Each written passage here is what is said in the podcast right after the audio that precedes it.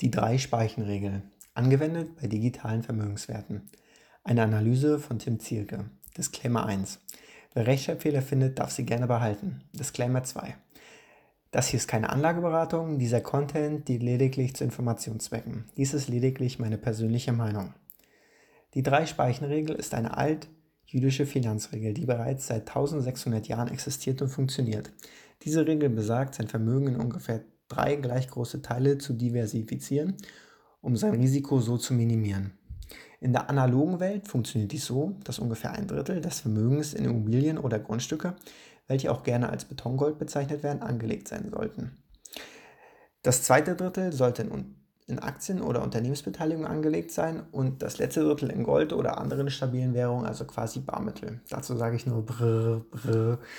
Die symbolische Bedeutung der Speiche kommt daher, dass egal wie sich der Markt verhält, im Endeffekt profitiert werden kann. Die Gewinne aus den verschiedenen Bereichen sollen dann klug innerhalb der Vermögensstruktur umverteilt werden. Ein kleines Beispiel hierzu. Die Aktien fangen an zu steigen und der Preis von dem Gold und den Immobilien bleiben gleich. Dann verändert sich die prozentuale Verteilung der Aktien innerhalb der Vermögensstruktur. Dann ist der nächstlogische Schritt, dass ein Teil der Aktien verkauft wird und die realisierten Gewinne in Immobilien und in Gold investiert werden. Dasselbe wird natürlich auch angewendet, wenn die Aktienkurse beispielsweise fallen. Ich möchte in diesem Beitrag versuchen, diesen sehr konservativen Ansatz in die Welt der digitalen Vermögenswerte zu übertragen. Zur Definition. Digitale Vermögenswerte sind für mich Kryptos. Ich sage dabei ganz bewusst nicht Kryptowährungen. Okay, fangen wir mal an. Ich persönlich denke, dass in den 2020er Jahren digitale Vermögenswerte eine große Bedeutung haben werden. Warum? Okay, lass es mich mal anders formulieren. Wie viel Prozent deines aktiven Tages, Schlafen zählt für mich jetzt nicht dazu, verbringst du online und wie viel Zeit verbringst du in der Offline-Welt? Okay, ich weiß jetzt nicht, was bei dir da ungefähr rauskommt, aber ich denke, es wäre ein kluger Ansatz, seine Vermögensstruktur prozentual danach aufzuteilen. Also beispielsweise, du verbringst 80% deines Tages online, dann wäre eine 80-20 digital-analoge Aufteilung meiner Meinung nach durchaus sinnvoll. Nochmal ganz kurz zum Definitionszweck. Ich sehe den persönlichen Wohnraum für dieses Beispiel jetzt nicht als einen Vermögenswert. Robert Kiyosaki sagt in seinem Buch Rich Dad Poor Dad dazu, ein Vermögenswert ist etwas, was Geld in deine Tasche bringt. Aufteilung der Digitalverteilung. Nachdem wir jetzt kurz über die Aufteilung zwischen digitalen und analogen Vermögenswerten gesprochen haben, möchte ich jetzt darauf eingehen, wie die Drei-Speichen-Regel im Kryptobereich angewendet werden kann. Digitales Gold. Das erste Drittel, was hier betrachtet wird, ist der digitale Goldersatz. Und da gibt es einen einfachen Gewinner und der heißt Bitcoin. Bitcoin ist digitales Gold. Bitcoin ist das bessere und vor allem effizientere Gold. Bitcoin ist für mich keine Währung, weil die Transaktionen dafür viel zu teuer und zu langsam sind. Dafür ist es aber als Wertspeicher unschlagbar. Okay, weil ich weiß, dass gleich die Frage kommt. Hast du schon mal jemanden im Alltag gesehen, der seinen Kaffee mit Gold bezahlt? Ich jedenfalls nicht. Die magische Zahl heißt hierbei 21 Millionen. Bitcoin ist programmatisch auf 21 Millionen festgesetzt. Das heißt, es wird niemals mehr als 21 Millionen Bitcoin weltweit geben können. Weißt du, wie viel Gold auf der Welt noch gefunden werden kann? Weißt du, wie viel Gold auf dem Mars gefunden werden kann, wenn Elon Musk dahin fliegt? Also jedenfalls weiß ich, dass egal ob Elon Musk zum Mars fliegt oder nicht, die Anzahl, dass die Anzahl der Bitcoins nicht verändert werden kann. Bitcoin funktioniert auch im Raum besser als Gold. Was meine ich damit? Hast du schon mal versucht, Gold von Europa nach Australien zu schicken? Dauert wahrscheinlich ziemlich lange. Bei Bitcoin hängt es davon ab, wie viel Transaktionsgebühr du zahlen möchtest. Ein weiterer Punkt, den ich dir mal als kleinen Denkansatz mitgeben möchte zu Gold ist, Wusstest du, dass Leute, die 1933 Gold besaßen, sowohl in Deutschland als auch in den USA enteignet wurden?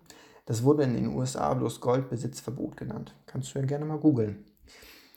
Ich möchte damit nicht sagen, dass sowas wieder vorkommen kann, aber es ist durchaus möglich, dass Staaten dazu neigen, dies zu tun. Bei Bitcoin kann dir egal sein, was der Staat macht. Jedenfalls kann er dir deine Bitcoins nicht wegnehmen, wenn sie auf einer privaten Wallet gespeichert sind.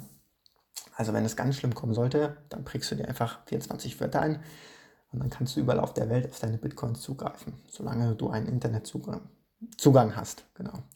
Okay, der zweite Punkt, digitale Immobilien. Das zweite Drittel sind ja Immobilien oder Grundstücke. Das, was Investmentimmobilien in der analogen Welt unter anderem auszeichnet, sind die monatlichen Mieteinnahmen. Ich betrachte Ethereum wie ein digitales Grundstück, weil Ethereum die Grundlage für sogenannte dezentrale Apps ist. Diese DApps können mithilfe von Smart Contracts auf der Blockchain ausgeführt werden. Nutzer dieser DApps zahlen eine Transaktionsgebühr in ETH, der Währung innerhalb des Ethereum-Ökosystems, dafür, dass sie diese DApps nutzen können und ihre Transaktionen auf die Blockchain geschrieben werden. Das ist vergleichbar, als wenn jemand Miete dafür zahlt, um in meiner Wohnung wohnen zu dürfen. Diese Transaktionsgebühr geht aktuell noch direkt an die Miner, welche die Blockchain mit Hilfe der Rechenleistung ihres Computers absichern. Dies ändert sich, wenn Ethereum 2.0 vollständig implementiert ist. Dann wird nämlich die Blockchain durch sogenanntes dann wird nämlich die Blockchain durch sogenanntes Staking gesichert. Um ein Staker zu werden, muss man 32 ETH besitzen und kann somit eine Validierungsnot laufen lassen. Es gibt auch die Möglichkeit, sich an sogenannten Staking Pools zu beteiligen, wenn man keine 32 ETH besitzt. Die Transaktionsgebühren werden dann an die Staker ausgezahlt, was vergleichbar ist mit den Mieteinnahmen. Ähm, aktuell liegen diese Mieteinnahmen in Anführungszeichen bei äh, 8,4% jährlich. Ich habe dazu eine Grafik eingeblendet. Ähm, da sieht man, also je nachdem, wie viele ETH halt äh, gestaked werden, ähm, maximal können 10 Millionen ETH gestaked werden, dann die ähm, liegen die Mieteinnahmen bei 5% jährlich. Genau. Zusätzlich ist Staking deutlich umweltfreundlicher als Mining. Just saying so. Ähm, okay, der dritte Punkt, digitale Einzelaktien. Das letzte Drittel sind Aktien oder Unternehmensbeteiligungen. Ich denke, dass die sogenannten dezentralen Apps am ehesten mit Aktien vergleichbar sind. Viele der Apps auf der Ethereum-Blockchain haben mittlerweile wichtige Einkommensströme. Der Unterschied dabei ist, dass Unternehmen Aktien ausgeben und Apps halt Token. Mit Aktien als auch mit Token ähm, können jeweils Anteile erworben werden. Aus dem Aktienmarkt bekannt gibt es sogenannte Vorzugsaktien und Stammaktien. Für die Vorzugsaktien werden höhere Dividenden ausgezahlt, dafür haben diese allerdings kein Mitbestimmungsrecht am Unternehmen wie bei der Stammaktie. Ähnlich funktioniert dies auch bei Token. Es gibt viele Token, welche eine Stimmberechtigung darstellen, als auch welche, die eine Dividende auszahlen. Aus dem Value Investing ist das sogenannte Kurs-Gewinn-Verhältnis durchaus bekannt. Dabei wird gesagt, ob der Preis einer Aktie fundamental über- oder unterbewertet ist, auf Grundlage welchen Gewinn diese Aktiengesellschaft macht. Dasselbe Prinzip kann auch auf die DEPs angewendet werden. Das heißt, es wird die Marktkapitalisierung einer DEP durch ihre Gewinne geteilt. Die Gewinne können sich beispielsweise auf tokenterminal.com angeschaut werden. Ein kurzes Beispiel dazu. Die dezentrale Börse SushiSwap hat aktuell ein Kurs-Gewinn-Verhältnis von 8,7. Benjamin Graham, ein Mentor von Warren Buffett, äh, würde dazu wohl sagen, fundamental unterbewertet. Ähm, aber gut.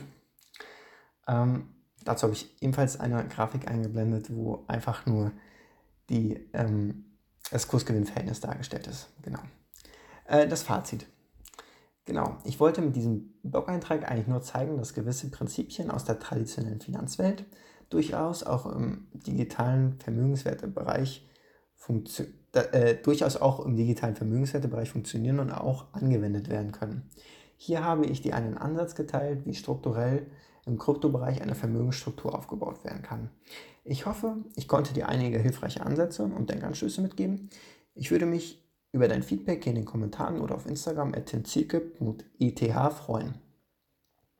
Wenn dir dieser Blog-Eintrag gefallen hat, kannst du auch gerne eine Subscription dalassen, um keinen Beitrag mehr zu verpassen. Bis dann, ciao, ciao.